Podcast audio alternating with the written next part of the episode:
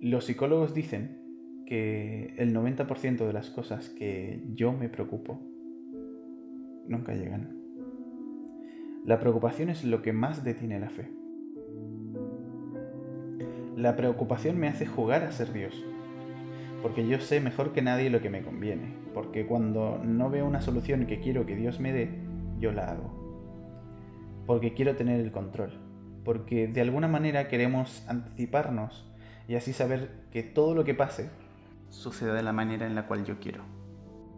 Con la preocupación vamos de la fe al miedo, del miedo a la incertidumbre y terminamos viviendo en la ansiedad.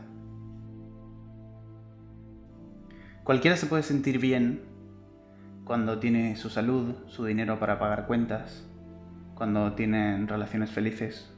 Cualquiera puede ser positivo entonces y sentirse confiado de sí mismo Cualquiera puede tener una visión más grande entonces. Cualquiera puede tener fe bajo esas circunstancias. Salmos 116 dice, Yo voy a seguir creyendo, aun cuando piense que esté completamente desanimado. David respondía con un corazón confiado.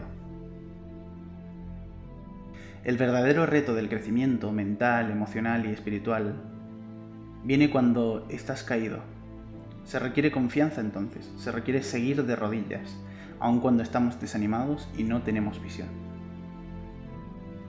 Aquellos que confían en Dios, todas las cosas les suceden para bien. Romanos 8:28. Y a veces mi corazón tiene una pérdida de confianza porque yo quiero que Dios actúe a mi manera. Pero la soberanía de Dios dice que Él sabe lo que hace y que tengo que confiar Mucha gente tiene miedo de hacer la voluntad de Dios y que Él guíe sus vidas, porque piensan que se les va a pedir un sacrificio del cual no creen estar dispuestos a dar. Dejar a tu familia e irte lejos, vender tu coche, dejar tu pareja, vender tu casa. Pero, ¿por qué tener miedo? Si Él sabe perfectamente lo que me hace feliz. Y eso que me vaya a pedir al final me va a hacer bien. Pero me va a hacer realmente bien. Y quizás has perdido tu trabajo y durante seis meses no puedas trabajar, o tu pareja te ha dejado, pero Dios dice que mejor que estés solo por ahora. Pero en lugar de confiar, trato de ayudarlo a Dios.